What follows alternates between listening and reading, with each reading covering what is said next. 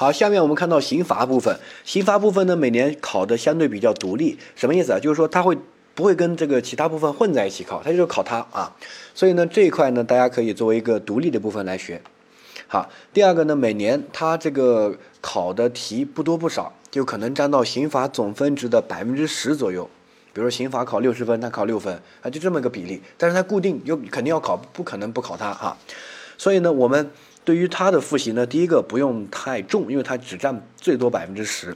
第二个呢，也不能忽视，因为它毕竟有了百分之十，能理解吧？就是怎么复习呢？就现在大概学一下，学完之后呢，我们考前我会讲课期间我会告诉你哪些重点，这个讲义上也会标了重点。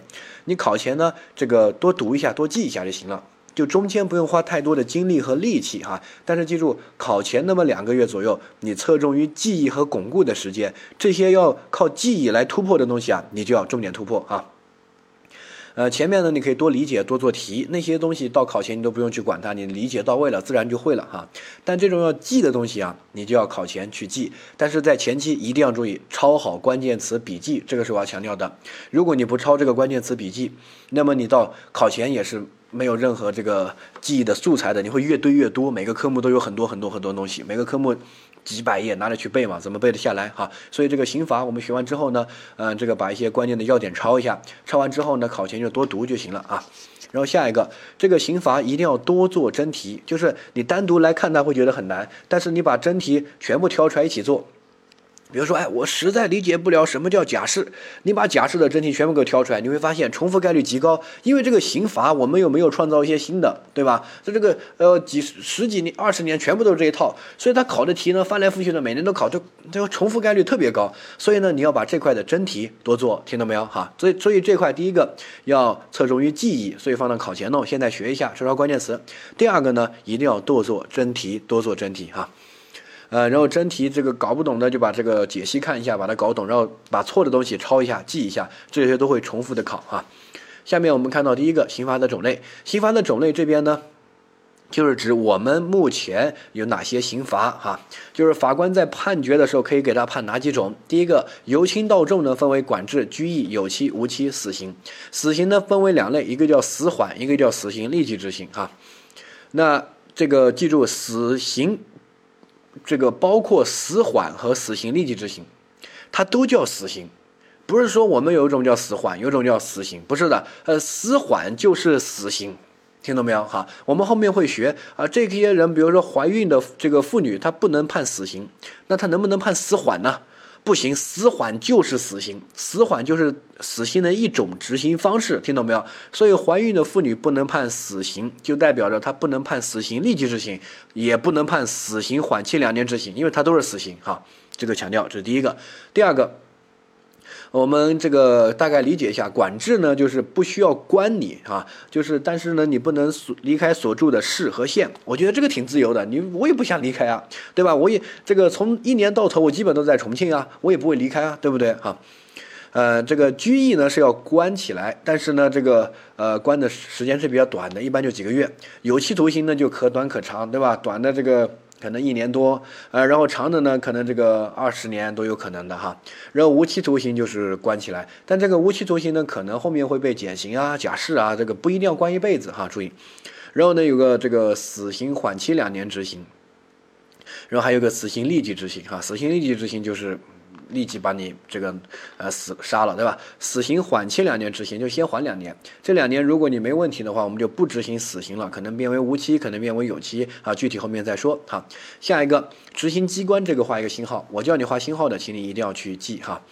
执行机关管制，由于是在社会上活动的，所以呢，他的这个执行机关叫社区矫正机关。你永远给我记得一个，就是只要这个人在社会上活动，没有把他关起来，那就是社区矫正机关来负责执行。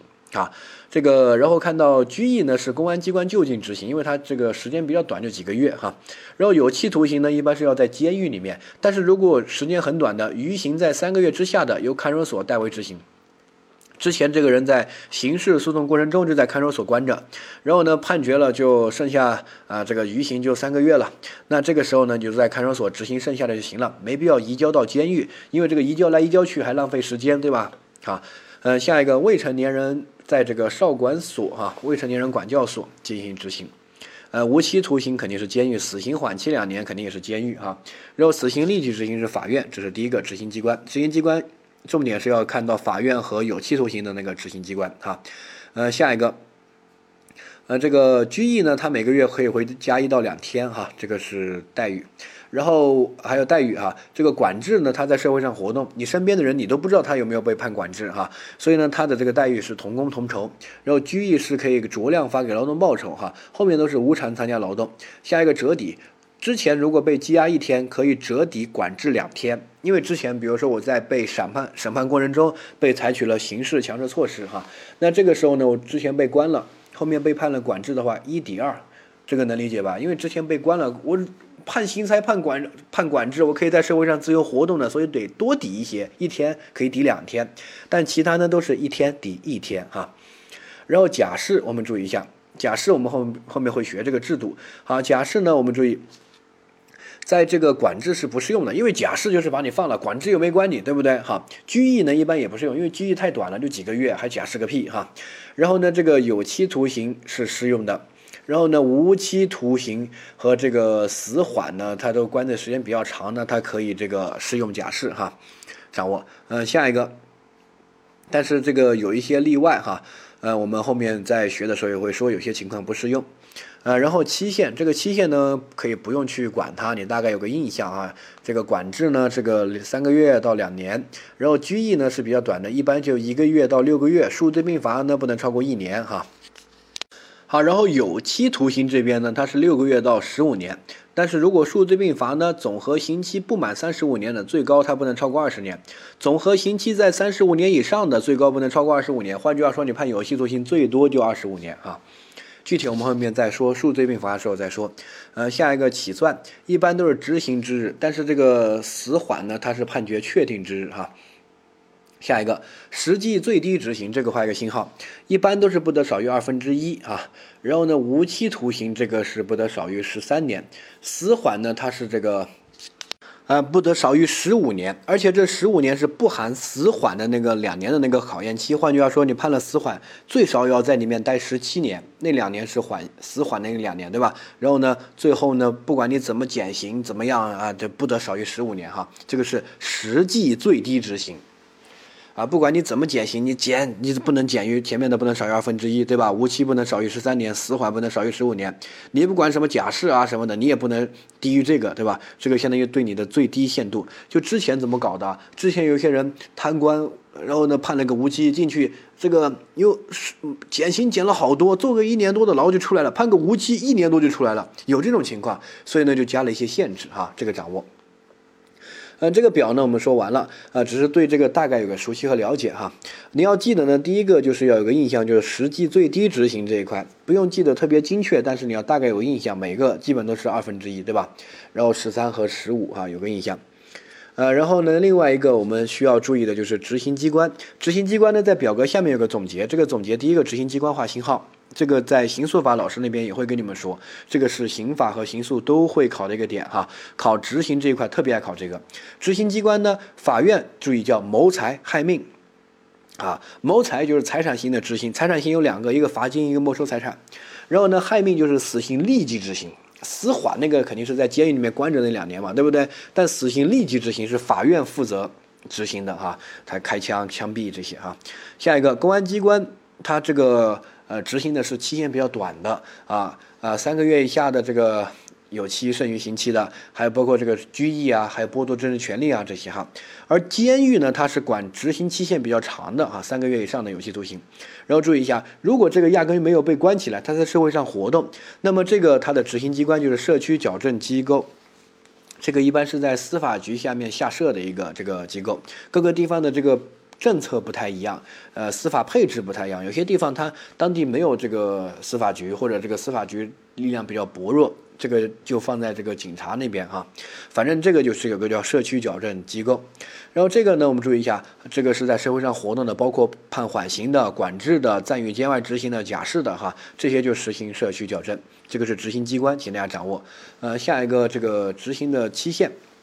我们有个判决，你做这个有期徒刑十三年，他在判决书上面会写从什么时候开始执行啊？所以呢，他这个刑期呢，原则上都是从判决书上面写的执行之日起开始计算。但是死缓和这个缓刑啊，缓刑和这些呢，它是从判决确定之日起就开始计算了哈。然后独立剥夺政治权利的，也是从判决确定之日起计算哈。下面我们看到主刑。主刑第一个是管制，管制之前说过，它是这个自由的，对不对？好，那这个自由呢，我们注意一下它的这个，呃，第二款法条，它可以有一个禁止令，禁止他在执行期间从事特定的活动，进入特定的场所，接触特定的人，这个是禁止令。然后下一款对管制呢，要实区实行这个社区矫正，哈。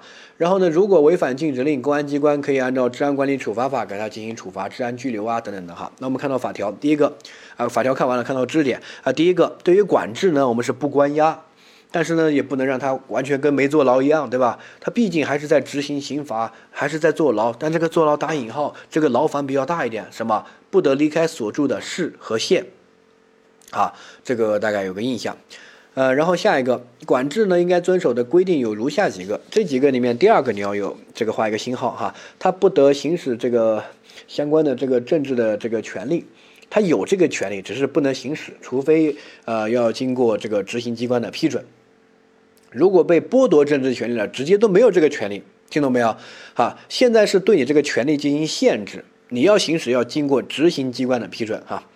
呃，这些哪些权利呢？这个你不用去一个一个背，你大概有个印象哈。言论、游行、集会、示威啊，等等的这些权利，即使不限制，谁有啊？你敢去吗？对不对？哈，这是第一个。呃，第二个，跟他相似的缓刑和假释却没有这个限制，他们是可以行使这些权利的哈。呃，下一个，这个要定期报告，遵守会客的规定。然后第五个，呃，离开所住的市县。或者迁居的，应该经过执行机关批准，就是他的活动还是受到限制，不得离开所住的市县，啊，城市里面就是市，在农村里面就是县哈。下面注意这边缓刑。和假释跟管制差不多，在社会上活动，所以呢，该有的都有哈。除了那个第二个管刑、缓刑和假释没有那个第二个呃那个限制，他们可以正常行使那个权利。而管制呢，也是有那些权利的，只是要经过执行机关批准才能行使。啊，对比就是呃剥夺政治权利的，他没有这些权利，直接没有啊。好，下一个执行机关是社区矫正，我们说过对吧？然后它的这个刑罚的折抵，我们也说过。管制呢，由于之前如果被关起来了，呃，后面判了刑也是把你放了的，让你在社会上活动。所以呢，这个如果之前被关了一天，可以折抵两天，多折抵一些嘛哈。然后下面刑法修正案八和九对管制呢分别增加了呃一个东西。刑法修正案八增加的是这个禁止令，好，可以在判决。禁止这个管制的同时，禁止他参加这个活动啊，进进入到特定的区域啊，等等的哈，这个叫禁止令。呃，比如说一些猥亵儿童的一些犯罪的人，我们就可以判决他呃，禁止进入到学校五百米范围之内，对吧？然后如果像那个之前，呃，电视上那个他电带了个什么电子镣铐啊之类的，他那个会报警的，它是网络的，像那个你的导航一样会定位，所以如果那个。这个到了这个学校五百米范围之内，那个会直接会震动或者直接会有警报的哈，呃，那个就比较好。国外其实都有，像那些什么强奸犯呀、猥亵儿童的犯罪的那些人，他都带着那个东西哈。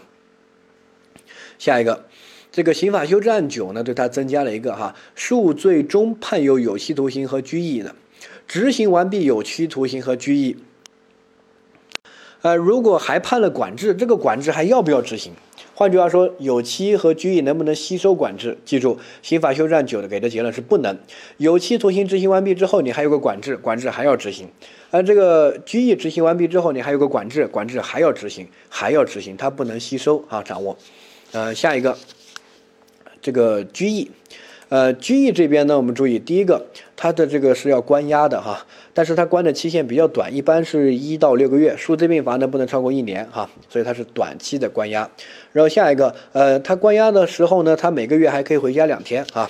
然后这个参加劳动的话，酌量发给这个报酬。管制里面是同工同酬，我说了，他在你身边工作，你都不知道他是谁，对吧？呃，他那个电子的镣铐，如果他藏起来，你真的不知道的啊。他去送个外卖啊、快递啊，你不能歧视他。但是这个拘役是被关起来的，所以酌量发给他报酬哈。呃，下一个，他的执行呢是这个，由于他期限比较短，对吧？他是公安机关就近执行啊，公安机关的什么拘役所呀、看守所呀这些哈掌握。然后他由于是关起来的，所以呢，之前被关了一天，后面被判了拘役之后都是折抵一天，就管制没有被关起来，所以可以一天抵两天，多抵一些哈掌握。呃，下一个，有期徒刑。有期徒刑呢，期限就是比较长的，是监狱里面执行，对吧？但是它这个执行机关要分为两个，如果不足三个月的话，就这个呃这个警察这边执行就行了；如果超过三个月的话，就是监狱啊，对吧？呃，下一个，它的折抵呢也是一抵一，这个没什么问题哈。让我们注注意一下它的期限这边，期限这个数罪并罚什么意思哈？记住，比如说如果我只有一个啊，只有一个罪，然后呢这个判有期徒刑呢？一般是六个月到十五年，不能超过十五年。如果我有多个罪，可能判了多个有期徒刑，对不对？然后这个数字并罚呢，加起来不得超过二十年。好，呃，我们注意一下，如果相加超过三十五年怎么办？比如说我犯了这个五个罪，每个罪都应该判十年，加起来五十年。如果超过三十五年的数罪并罚不超过二十五年，换句话说，这五个罪加起来五十年，我是不是坐五十年牢？照你这个道理，我有十个罪的话，就是坐一百年牢，不是的。啊，这个有个封顶，封顶不超过二十五，听懂没有？不管你加再多啊，如果啊我这几个罪加起来连三十五都没有超过，那么这个封顶不超过二十，能理解？比如说我这几个啊罪加起来是三十三年。那么封顶就是不超过二十，如果超过三十五年，那么封顶不超过二十五哈，掌握，嗯，这个是最高的哈，你不可能有期关个一百年，那那跟无期没什么区别了，对吧？所以它有个封顶，封顶就是二十和二十五。那么到底是二十还是二十五？你看你加起来这些有没有超过三十五？如果超过三十五，封顶就二十五；如果没超过三十五，封顶就二十哈。呃，下一个。好，无期徒刑，无期徒刑就是终身剥夺他的自由。但是呢，这个无期我们注意一下，它可以减刑和假释的，就是到后面表现好啊，可以呃给你这个提前放出来，不一定要关你一辈子哈。然后无期徒刑不能这个单独适用，一定要附加剥夺政治权利啊。这个我们后面讲剥夺政治权利的时候也会给大家说，这个大概去记一下。然后呢，我们注意一下，无期徒刑呢啊，看到这个注意事项。未成年人只有罪行极其严重才可以适用无期徒刑。对于已满十四岁不满十六岁的人犯罪，一般是不判无期的。只有极其严重才可以适用无期。哈，呃，这个呢，我们注意一下，就是量刑肯定对这些小孩子呀，对吧？有个照顾。无期这个他们肯定不能判死刑，因为我们后面死刑会学，死刑呢未满十八岁的人不能适用。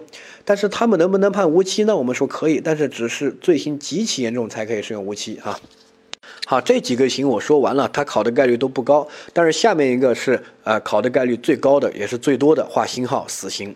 好，死刑呢非常重要。首先呢，法条你可以自己去读哈。我讲知识点，第一个，死刑的适用是一级重点，不得适用死刑的人注意，死刑的适用遵循这么一个顺序，我就问是不是啊？这个所有的犯罪的人都要都可以判死刑？不是，首先犯罪的人是个大圈，对吧？这个里面只有一画一个小圈，这个小圈叫什么？罪行极其严重的犯罪分子。换句话说，如果你罪行没有达到极其严重的犯罪分子，能不能判死刑？不行。所以呢，所有犯罪分子画个大圈，把他们包进来，从中画一个小圈，这个小圈是罪行极其严重的犯罪分子，这是第一个。第二个，这个小圈挑出来了，这些人罪行极其严重，然后再从里面删掉一些人，这些人。即使罪行极其严重，也不能适用死刑。好，这个叫死刑适用的范围。很多人就记得这些人不能适用，但忘记这个前提是这些人罪行极其严重了。按照道理来说可以适用死刑了，但是你满足这些条件，那就又不能适用了。类有点类似于阻却事由这么一个逻辑哈，掌握。那哪些不能判死刑呢？第一个叫犯罪时不满十八岁的人啊，犯罪时，犯罪时是指行为时，不是指审判时啊。呃，第二个叫怀孕的妇女，怀孕的妇女呢，这个是整个这个审判过程中，你不能说之前怀过孕，对吧？是刑事诉讼审判的过程中，还包括后面执行的过程中怀孕，哈，就是审判时怀孕。好，所以他们的时间不一样啊。比如说我犯罪的时候没有满十八岁，后面这个过了好多年把我抓到了，这个时候我满十八岁了，能不能给我判死刑？不能，因为犯罪时你是这个小孩子不懂事儿，对吧？所以呢，不宜给你判死刑。好，第二个，我之前这个怀过孕、生过孩子，或者我在犯罪的时候还在怀孕期间，然后生了孩子，然后呢，呃，过了这个十年。然后把我这个行为发现了，然后给我抓去坐牢。我的孩子都长大了，对吧？然后你现在这个可不可以给我判死刑？可以啊，我现在十年之后，在这个审判的过程中，我又没有这个怀孕，对不对？好，另外一种，我在这个犯罪的时候没有怀孕，但是呢被抓了啊，这个时候怀孕了，你能不能给我判死刑？你敢吗？一尸两命啊！我肚子里面那个人是无辜的呀，对不对？好，所以注意一下妇女这个东西啊，你不要理解为前面这个呃是怀过孕就不能给她这个判死刑，你该判还是可以判啊，你不然妇女大部分妇女都生过小孩啊，那就不能判死刑嘛，对不对？该判就得判啊，哈，关键就是。如果在审判的过程中她怀孕了，那么就不能判了，因为她肚子里面有个孩子，要对她特殊保护啊，对不对？好，这是第一。第二，我们整个死刑呢，我们在解释它法条用的词的时候呢，我们都要按照最有利于被告的精神来解释，一定记住这个原则，因为我们整个立法就是对死刑采取少杀慎杀，尽量不要适用死刑这样的一个态度，尽量推动死刑的慢慢的废除。好，这个。全世界范围之内，我跟大家说一个数据啊，全世界范围之内，除了那个不能称为国家的一些东西哈，一些这个，比如说非洲原始部落呀，啊，这个这些，还有一个国家我们不知道啊，那个国家的数据不公开，叫朝鲜。好，除了这些以外，剩下的所有国家，包括发达国家，包括不发达的国家，包括印度啊这种，好。中国每年通过司法程序执行死刑的人数是其他国家所有相加的总和，甚至还要超过。包括印度啊，印度跟我们人口一样，印度基本上一年呃这个判死刑的也没几个了啊，好像基本上废了吧，好几年都没有判啊。具体我不知道，反正我之前听讲座，一个叫刘仁文，你可以去百度一下，他专门研究死刑的。呃，仁是应该是仁义的仁，文应该是文化的文，他是中科院。还是这个刑法研研究的这个院长还是什么哈，反正是个博导，他各地讲这个死刑的讲座。我听完他的讲座之后，我就很震惊，因为他直接用数据说话，啊，他就说这个全世界中国杀的人超过了其他国家的总和，但中国杀了多少呢？这个是国家机密，我们也不知道啊。但是他知道他不说啊，但是他说告诉你超过其他国家总和，呃。发达国家那个很大部分的国家都已经废除了死刑，包括我们的邻国，像什么日本啊等等的哈，早就废了。然后呢，美国大部分的州也都废了哈，像这个欧洲那些大部分也都废了啊。然后呢，下一个，这个即使跟我们人口差不多的那个印度也都基本废了啊。这第一个，第二个呢，这个很多人觉得这个死刑是有必要保留的，包括我啊。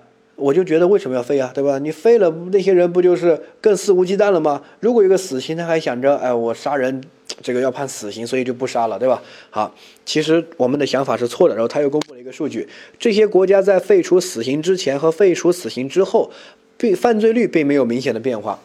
没有任何变化，没有说废除死刑之后犯罪率会飙升会升，不会的，没有任何变化，啊，所以呢，他认为死刑对这个犯罪率的控制并没有像像我们想的那样，他用事实说话，用数据说话，啊，真正影响犯罪率是教育，在教育程度比较高的，它的犯罪率就会低；在教育程度比较低的地区，它的这个犯罪率就会高。所以他说，呃，这个跟这些国家的观点就是，既然死刑没有用，我们为什么要有这种死刑这个制度？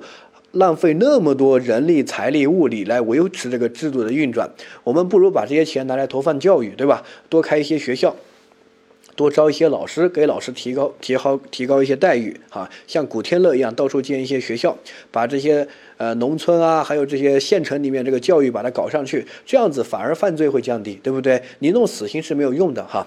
大家不要觉得死刑成本很低，死刑成本非常非常高。就是你杀一个人，你想吧，从这个人。开始侦查到最后，这个审查起诉、审判、执行，对吧？执行过程中还要有各种给他这个制度，还要这个给他执行完毕，执行完毕还有各种人来维护这个制度。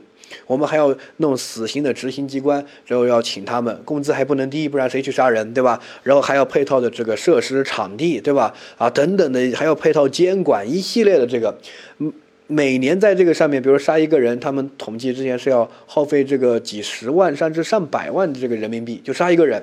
走走走完这套程序或者维护这套程序的这个基本的这个费用的运转，平均的这个成本就很高。那所以如果把这些钱花在教育上呢，是不是能够更低的降低降低这个犯罪率，对吧？能达到我们想要的预期，这个就是呃那个学者的一个观点。然后他认为这个被害人可以这个死刑还有一个作用就是可以对被害人抚慰，但是这种抚慰的作用是有限的。然后他也说了，我也能够理解，比如说。如果我的家人亲戚啊被人这个伤害了，我肯定希望那个把那个犯罪分子给他判死刑，对不对？呃，这是对我的一个抚慰，但是他认为这个是一个比较不理性的做法哈。我们这个司法慢慢是会变得文明的，在原始社会就是别人杀你，你杀他，对吧？杀人偿命。而慢慢的，现在司法越来越文明，把一些肉刑都废了。之前还有割鸡鸡、宫刑、砍腿，对吧？什么凌迟处死啊？整个司法的发展就是把这些执行方式变得文明的。所以这个死刑其实是一种残虐的一种方式，应该慢慢的被淘汰，而且整个世界范围之内都被淘汰。他认为这种呃报复啊是不值得提倡的。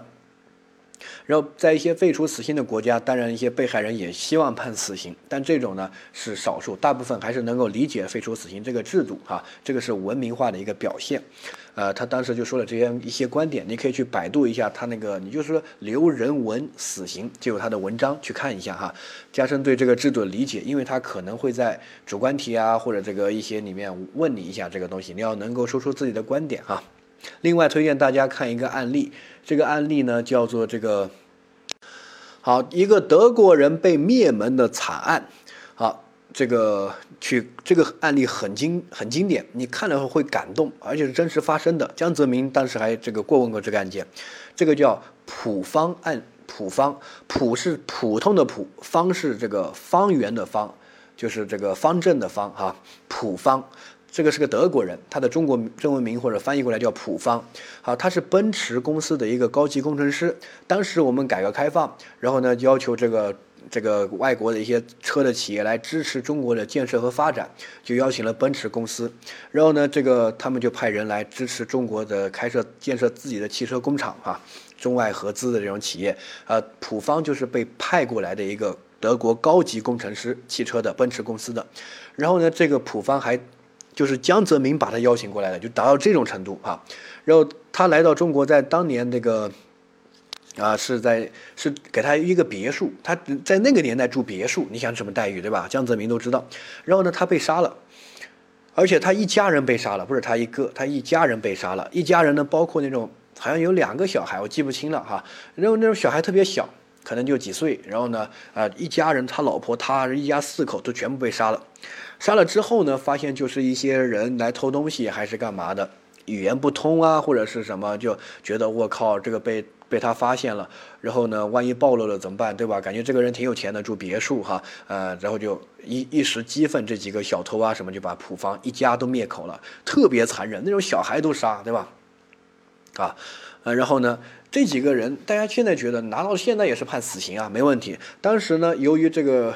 是呃重要的这个技术人才哈，所以上面特别重视，很快就破案，然后这些人很快就被判了死刑执行了。但是发生了一个插曲，最让人感动的是，呃，普方他的妈妈从德国，因为他的孩子包括他的孙子孙女全部被灭门了嘛，对不对？他来到这边，他来到这边了解了这个案件之后呢，他写了一封信给审理这个案件的法官。这个案件其实挺老的。啊，大概是两千年，就是距离现在可能接近二十年了。二十年之前的，你可能那会儿不知道你出生没有，对吧？那会儿，好，在那会儿，那个德国的那个普方的母亲，他就写了封信给法院，他说，在我们德国早就废除了死刑。二十年之前，德国人说早就废除了死刑，而且已经习以为常了啊。他说，你这个杀掉那几个人是。我的儿子和这个孙子孙女是不能复生的，呃，所以呢，我们就觉得没必要杀了他们，杀了他们还会让他们的家人再次承受一次这样的痛苦啊，所以呢，我们就请求你不要判他死刑。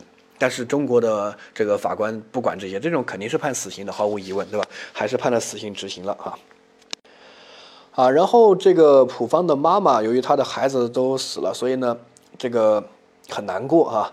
但是呢，他这个特别让人感动，他是被害人啊！你你想嘛，如果你家一家人都被灭口了，然后你会做出这样的事吗？对吧？所以呢，他们在一个我们无法理解的领域，包括我现在也很难理解这个死刑的废除。但是听完那个讲座之后呢，包括读研究生有一些课程啊等等的啊，被熏陶之后，我现在能理解了。但是一开始我才上学的时候，读研的时候才进去，老师跟我说废除死刑，然后让全班举手反对，呃，谁谁反对废除死刑？我们全班基本每个人都举手。但是弄完之后，最后课结束之后，我们再来投票，啊，这个很多人还是支持就可以废除死刑的哈，呃，所以呢，这是一个理念的问题。包括你看这个案件，别的我不说，你不要限于自己的价值观，你要能够理解别人的东西，对不对啊？理解别人为什么全世界大部分国家都废除了，他有一些理由，而且一个受害人家属他能够做出这样的一个谅解啊。然后后面呢，这个呃。这个德国的这个普方的母亲就建立了个普方基金会，他这个募集了很多钱。找到当时杀他一家人的这些犯罪分子的家乡，他知道他们为什么去犯罪，找到原因了，就是因为教育程度很低，当地连学校都没有，所以呢，他建立了个普方基金，然后把这些凶手的家乡全部建了这个普方基金的相关的希望小学，提高当地的教育质量。在他们普方基金的努力努力之下，当地的这个已经教育可以达到普及的一个状态，就是每个人都可以上得起学。然后这个爱的传递，他又到。这个基金又到其他需要帮助的地方，就都在都在中国帮助中国啊，哎，所以大家可以感受一下这个案件，而且是一个真实发生的轰动一时的一个案件哈，你可以去百度一下，了解一下这个案情嘛哈。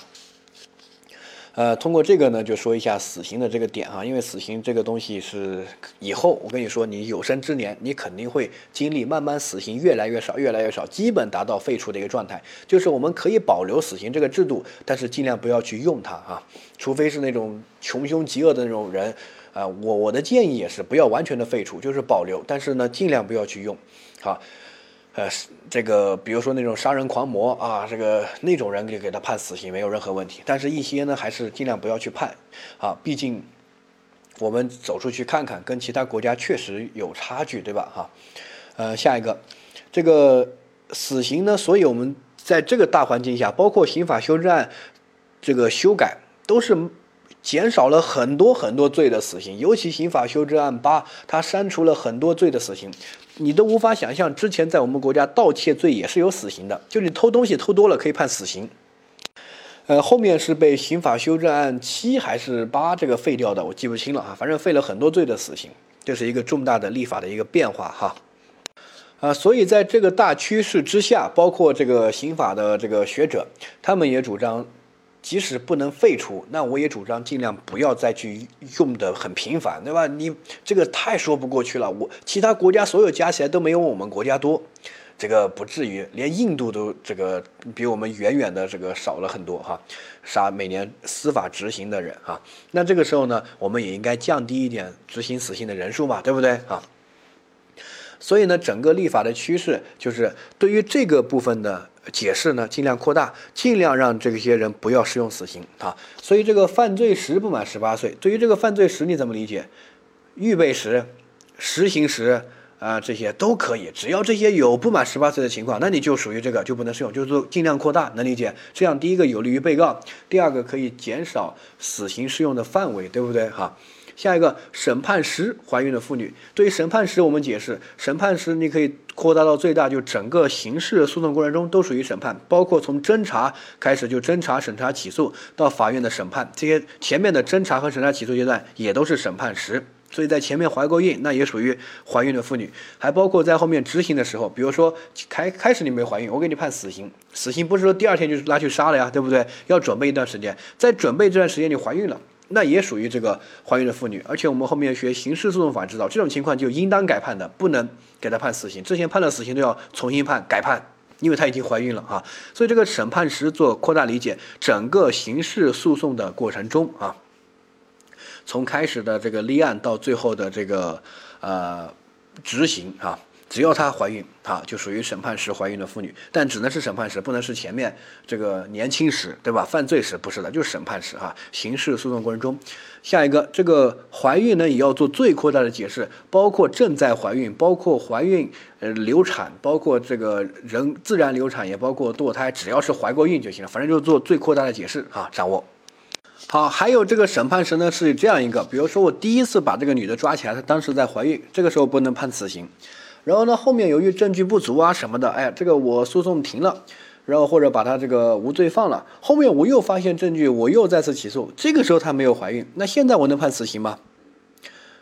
不行，为什么？即使第一次抓了证据足，对吧？你都不能判死，因为当时她在怀孕，那。更别说当时证据不足，你现在才把证据补足，你这种情况为什么对他就不利了，就可以给他判死刑了，对不对？所以对这个部分的解释，我们应该做最扩大的解释，就是扩大解释的范围之内扩大到最扩大，啊，这样子有利于被告，同时减减少这个死刑的适用，对不对？哈，这个请大家掌握，呃，所以这一块呢，你可以去读一下这些例子哈。呃，下一个老年人犯罪呢，他适用死刑也是要一个限制的哈，叫审判时已满七十五周岁的人啊，不适用这个死刑。然后，但以特别残忍的这个残特别残忍手段致人死亡的除外哈。呃，这个叫审判时，跟那个呃呃妇女那个是一样哈，审判时已经满了七十五周岁的人，原则上不适用，但是有例外。而这个怀孕的妇女和这个呃。不满十八岁的人，原绝对没有例外，哪怕你特别恶劣了，你也不能被判死刑。这个审判时已满七十五周岁的人，他这个不适用死刑，但有例外，特别残忍的手段致人死亡的除外啊。掌握不是说罪行极其严重的除外，是一定要弄死人啊。然后呢，特别残忍的手段致人死亡的除外啊。呃，下一个。这里呢有犯罪时和审判时，很多人就去记就去背哈，背了以后他当年考了个什么题呢？很多人还说这是个错题哈。你听，他是这么一个判断，他说，哎，这个某某人啊，他在审判的时候啊不满十八岁，啊，所以呢对他不能适用死刑。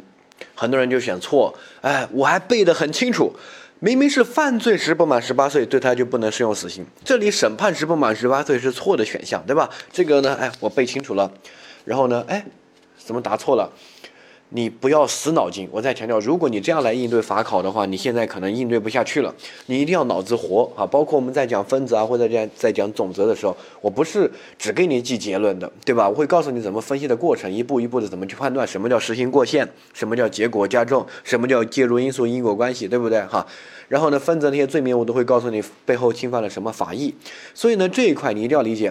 他如果在审判的时候都还没有满十八岁，那他在犯罪的时候，我就问你，你猜他满了没有啊？你猜一下，那百分之百没满啊，对不对？一个时间轴在前，一个时间轴在在后，他肯定是先犯罪嘛，然后呢再审判嘛，他在后面时间轴那个点都没有满十八岁。对吧？那前面就更没满了，能理解？所以那个选项它也是对的，他呃审判的时候没有满这个十八岁，所以呢对他不能适用死刑，那百分之百不能适用啊，对不对？犯罪时更没满十八岁了，犯罪时更小啊，掌握，所以呢要灵活运用哈，把这个原理把它搞懂啊。呃，再倒过来，到时候他考你这个老年人，他说他在犯罪的时候已经满七十五周岁了，所以呢，原则上对他不能适用死刑，但以特别残忍的手段致人死亡的除外，对不对？很多人就选错，哎，这个明明是审判的时候，这个呃已满七十五周岁，对不对？啊，还是那个道理，对吧？他在犯罪的时候都已经七十几岁了，七十五周岁以上，他先犯罪再审判吧，后面把他抓起来审判，那肯定是早就满七十五周岁的了，对不对？好，这个逻辑请大家搞清楚。然后，但是那个妇女，你不能说犯罪时怀孕。那你犯罪时怀孕，但是我们后面在审判的时候，你又没怀孕，孩子都已经长大成年，甚至都结婚生子了，对不对？那为什么不能给你适用死刑？哈，所以这个叫审判时怀孕的妇女啊，呃，这一块呢，请大家理解，这个是刑罚，呃，这个刑罚，这个第一块就是刑罚的这个主刑里面一级重点啊。下一个死缓，死缓也画一个星号，反正死刑都比较重要哈。呃，比如说考十个题，这个刑罚这一块。这个题哈，大概大概六到七个左右都是考到死刑的啊。我说的这个小节后面不包括什么刑罚的裁量和刑罚的执行，说这个主刑的体系，像有期徒刑那些其实考的挺少的哈。那我们看死缓，死缓呢，记住第一个它是一种死刑的执行方式，所以呢死缓这边强调第一点，上面我们说那些人不能适用死刑，那他能不能适用死缓？记住也不行啊。不能适用死刑，就包括不能适用死刑立即执行和死刑缓期两年执行，它只是一种死刑执行的方式。所以上面的那个呃未未满十八岁的怀孕的老年人，他们都不能适用死缓哈。下一个。呃，死缓呢，我们注意一下，它就缓两年啊，这个是比较固定的。它跟那个缓刑不一样，死缓是特别严重的，缓刑是特别轻的。好，注意一下，死缓是缓两年。这两年呢，我们看到法条这个勾一下哈，如果没有故意犯罪，两年期满之后减为无期；如果这个还有重大立功表现，两年期满之后呢，减为二十五年有期。如果故意犯罪并且情节恶劣，它要同时符合，这个就是重到重要的修改。之前在刑法修正案九之前，只要故意犯罪的就。这个执行死刑就在死缓的那两年，只要你故意犯罪就执行死刑。后面这个保持少杀慎杀的一个态度，所以呢加了个情节恶劣，不仅要故意犯罪，而且要情节恶劣的才核准之后呢这个执行死刑。啊，掌握。下一个，呃，如果是故意犯罪但情节不恶劣，那我们死缓的这两年重新开始计算啊，这个注意一下，但是要报到上面备案。呃，下一个。这个第二款也比较重要，判了死缓的累犯和故意杀人这些有组织的这个暴力犯罪啊，或者这些什么危害公共安全这些犯罪哈，反正是个暴力犯罪，呃，那就是累犯和暴力犯罪，被判了死缓的犯罪分子，可以根据情况同时对他限制减刑，同时是这个考点，法院同时什么意思？法院在判决你死缓的时候，可以给你附一个限制减刑。如果没有负这个限制减刑，那我后面死缓的时候我就可以一直减，对吧？但是，一旦负了这个限制减刑，那就不能一直减了啊！最低，哎，我们看到下面的这个法条。就是刑罚的运用这边哈，他这个说了，呃，如果是判了这个死缓，同时判了一个限制减刑的，那么死缓两年之后呢，减为无期的，他最后坐牢不能少于二十五年；如果死缓之后减为二十五年有期徒刑的，最后坐牢不能少于十二年。这个叫限制减刑，就限制你再怎么减，你都不能低于二十五年和二十年。如果没有加这个，呃，这个限制减刑，那他就可以低于二十五年和二十年。听懂没有？哈，就是限制他减刑。呃，下一个。贪污贿赂类犯罪，呃，他在这边呢有一个制度叫做这个终身监禁制度，哎，这个就是终身监禁，不得减刑，不得假释。他说的很明确，害怕你理解不了什么叫终身监禁，终身，他还跟你强调了叫不得减刑，不得假释啊。所以这种呃终身监禁就是不得减刑，不得假释，跟上面那个限制减刑不一样，限制减刑是可以减，但你减减减减减，你减多少次我不管你，但是最少你要在里面待二十年或者二十五年哈，嗯，这个掌握，这个是死缓的考点。呃，下一个，呃，我们看到这个知识点部分，第一个考验期，呃，死缓两年，呃，我们注意一下，他这个这两年的考验期什么时候开始起算？从判决确定之日起开始起算，哈，这是第一个，呃，第二个。死缓之前的这个羁押时间肯定不能算在里面，因为死缓判了死刑的这个人肯定是犯罪比较严重的，肯定侦查和审判啊这些周期会比较长，要慎重一些。所以，比如你前面这个强制措施在审理的过程中啊就被关了，可能一年多，后面这个判了死缓两年，难道前面的也算吗？那不算，对吧？从判决确定的时候呢开始计算这个两年哈，这个掌握一下，这个比较简单。呃，下一个后果。后果是要画一个星号的啊！如果是在这个这两年内哈，故意犯罪并且情节恶劣哈，两个条件同时符合，那么就执行死刑。执行死刑呢，要报到最高院去核准之后，就变成死刑立即执行哈。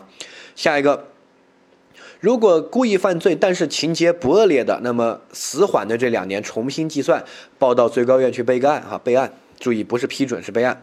上面那个如果要变成执行死刑，就是故意犯罪情节恶劣，要报到最高院去核准，不是备案，核准之后才能执行死刑哈。下一个，如果没有其他的情况，那么死缓两年之后呢，就减为无期徒刑哈。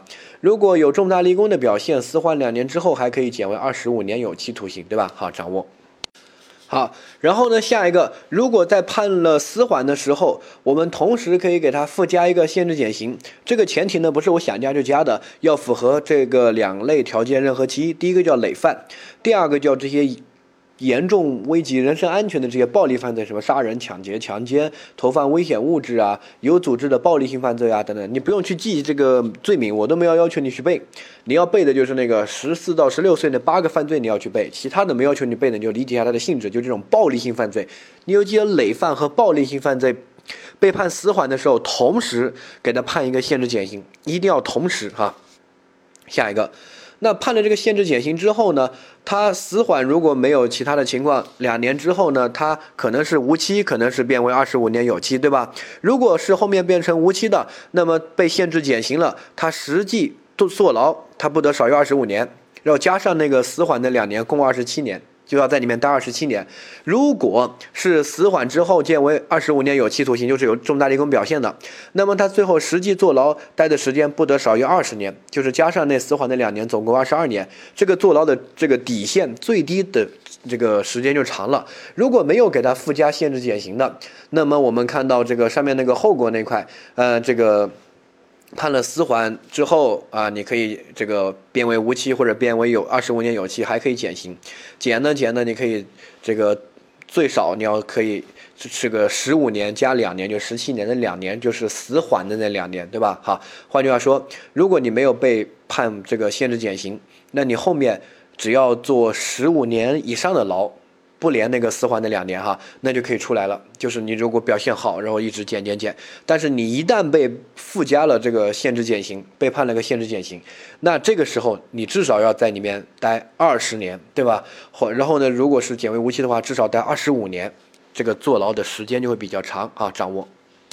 呃，这个数字呢，不用刻意的去背，你要有个印象。这些数字你现在背了肯定会忘记，考前再瞄一眼哈。但是你一定要理解的，什么叫限制减刑？第一个，它适用的是两类累犯和暴力性犯罪；第二个是在判决的时候同时给它附加，不能是后面这个坐牢期间他又怎么样单独给他弄，不行，一定要在判决死缓的时候单独。那么同时给他附加，同时是考点哈，然后是法院加的，不是不是监狱，比如说在坐牢的时候怎么样，监狱给他弄的，不是，是法院在判死缓的时候同时附加，呃，然后呢，下一个，这个刑法修正案就还增加了一个制度哈，这个制度呢后面应该会进行完善，就叫终身监禁制度。终身监禁制度指的是这个贪污数额特别巨大，这个案件范围只有贪污哈。第二个呢，这个被判了死缓。然后呢，法院根据情节，可以在判死缓两年之后呢，减为无期之后呢，终身监禁，不得减刑，不得假释。所以它有这几几个条件：第一个只适用于贪污数额特别巨大；第二个，他要被判死缓；第三个就是这个死缓两年之后就终身监禁，不得假释，也是法院同时啊，同时在判死缓的时候给他呃附加的这个终身监禁制度。哈，掌握其他的案件不适用，只有贪污数额特别巨大啊。好，下面我们来看一些题目哈。管制的期限是三个月以上两年以下，数罪并罚不超过三年。这个以前的真题会这样考啊，那这些数字我现在都不要求大家去背，只是你做题的时候看一下，有个印象哈。这个是对的。下一个，被判处管制的犯罪分子由公安机关执行，错是社区矫正机构。只要是在外面活动的人，都是由社区矫正机构执行哈。嗯，这个被关起来的才是公安机关和监狱，公安机关管三个月以下的。监狱管这个时间比较长的哈，下一个被判处管制的犯罪分子在劳动中应该酌量发给报酬，错。不过管制呢，我说了，他在你身边工作，你知你都不知道他被判了管制，你身边有个犯罪的人在服刑的人，你不知道的哈，所以他是什么？是同工同酬。而这个只有拘役叫酌量发给报酬，而后面这个都叫无偿劳动。你可以去看一下最开始那个刑罚那个表哈。下一个，这个呃，我们看到。呃，第一个说关押期间人工流产，我说了，审判时怀孕的妇女要做扩大解释。审判时包括整个刑事诉讼期间，那关押期间肯定是刑事诉讼期间，对吧？包括从前面的立案开始这个强制措施，包括到后面的这个关押坐牢期间，只要她发生过怀孕，那么她就不能适用死刑。好，这是第一个，关押期间属于第二个人工流产，不管是什么，只要怀孕，怀孕做最扩大解释，你懂什么叫罪吗？只要怀过孕就行了，你管它自然流产、人工流产还是什么这个，反正只要怀过孕就不能给他用死刑哈。下一个，关押期间自然流产不能适用死刑，这个都是正确的哈，没问题，要做最扩大理解。呃，下一个。不适用死刑是指不适用死刑立即执行，但是可以用适用死缓。错，我们说了都不适用哈。下一个不适用死刑，包括这个死刑立即执行和死缓都不能适用啊，这个是正确的。好，这个呃，大家如果学过刑事诉讼法，或者你没学过，你大概听一下。这个审判时，它大概是这么一个理解，是做最扩大理解。审判时如果做狭义理解，仅指法院的阶段，在审判的这个阶段。但是整个刑事诉讼其实从前面立案开始。调查这个犯罪，找到了犯罪嫌疑人，比如说一个妇女，把她这个控制了。然后呢，这个收集证据、录口供，对吧？然后就这个移送到检察院审查起诉，检察院审查起诉完了就起诉，起诉到法院，法院完了一审、二审，对吧？审完之后呢，就判刑，判刑去坐牢。如果这个这个前面她怀过孕，从立案开始到后面这个法院判决之前她怀过孕，那都是属于审判时。如果她一旦判了死刑，那么他是不会立即执行的，对吧？比如说判死缓啊，或者即使判死刑立即执行，那要关一段时间嘛，不可能当场就拉出去杀了呀，对不对？好，那他在后面被关的这段时间，如果他怀孕了，也不能这个判死刑，立刻要改判。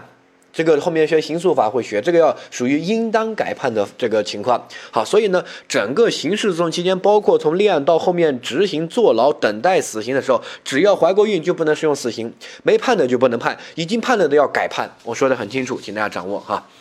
呃，下一个，我们看到下一个题说，呃，对于。罪行不是极其严重的犯罪分子，既不能判处死刑立即执行，也不能判处死缓。正确，我们说了，死刑原则上只适用于罪行极其严重的犯罪分子。然后在这些罪行极其严重的犯罪分子里面，如果是不满十八岁、怀孕或者七十五周岁这些人，那么也不能适用死刑。你不要理解成只有这些人不能适用死刑，其他人都可以适用，不是的，原则上全部人都不能适用，除非你罪行极其严重。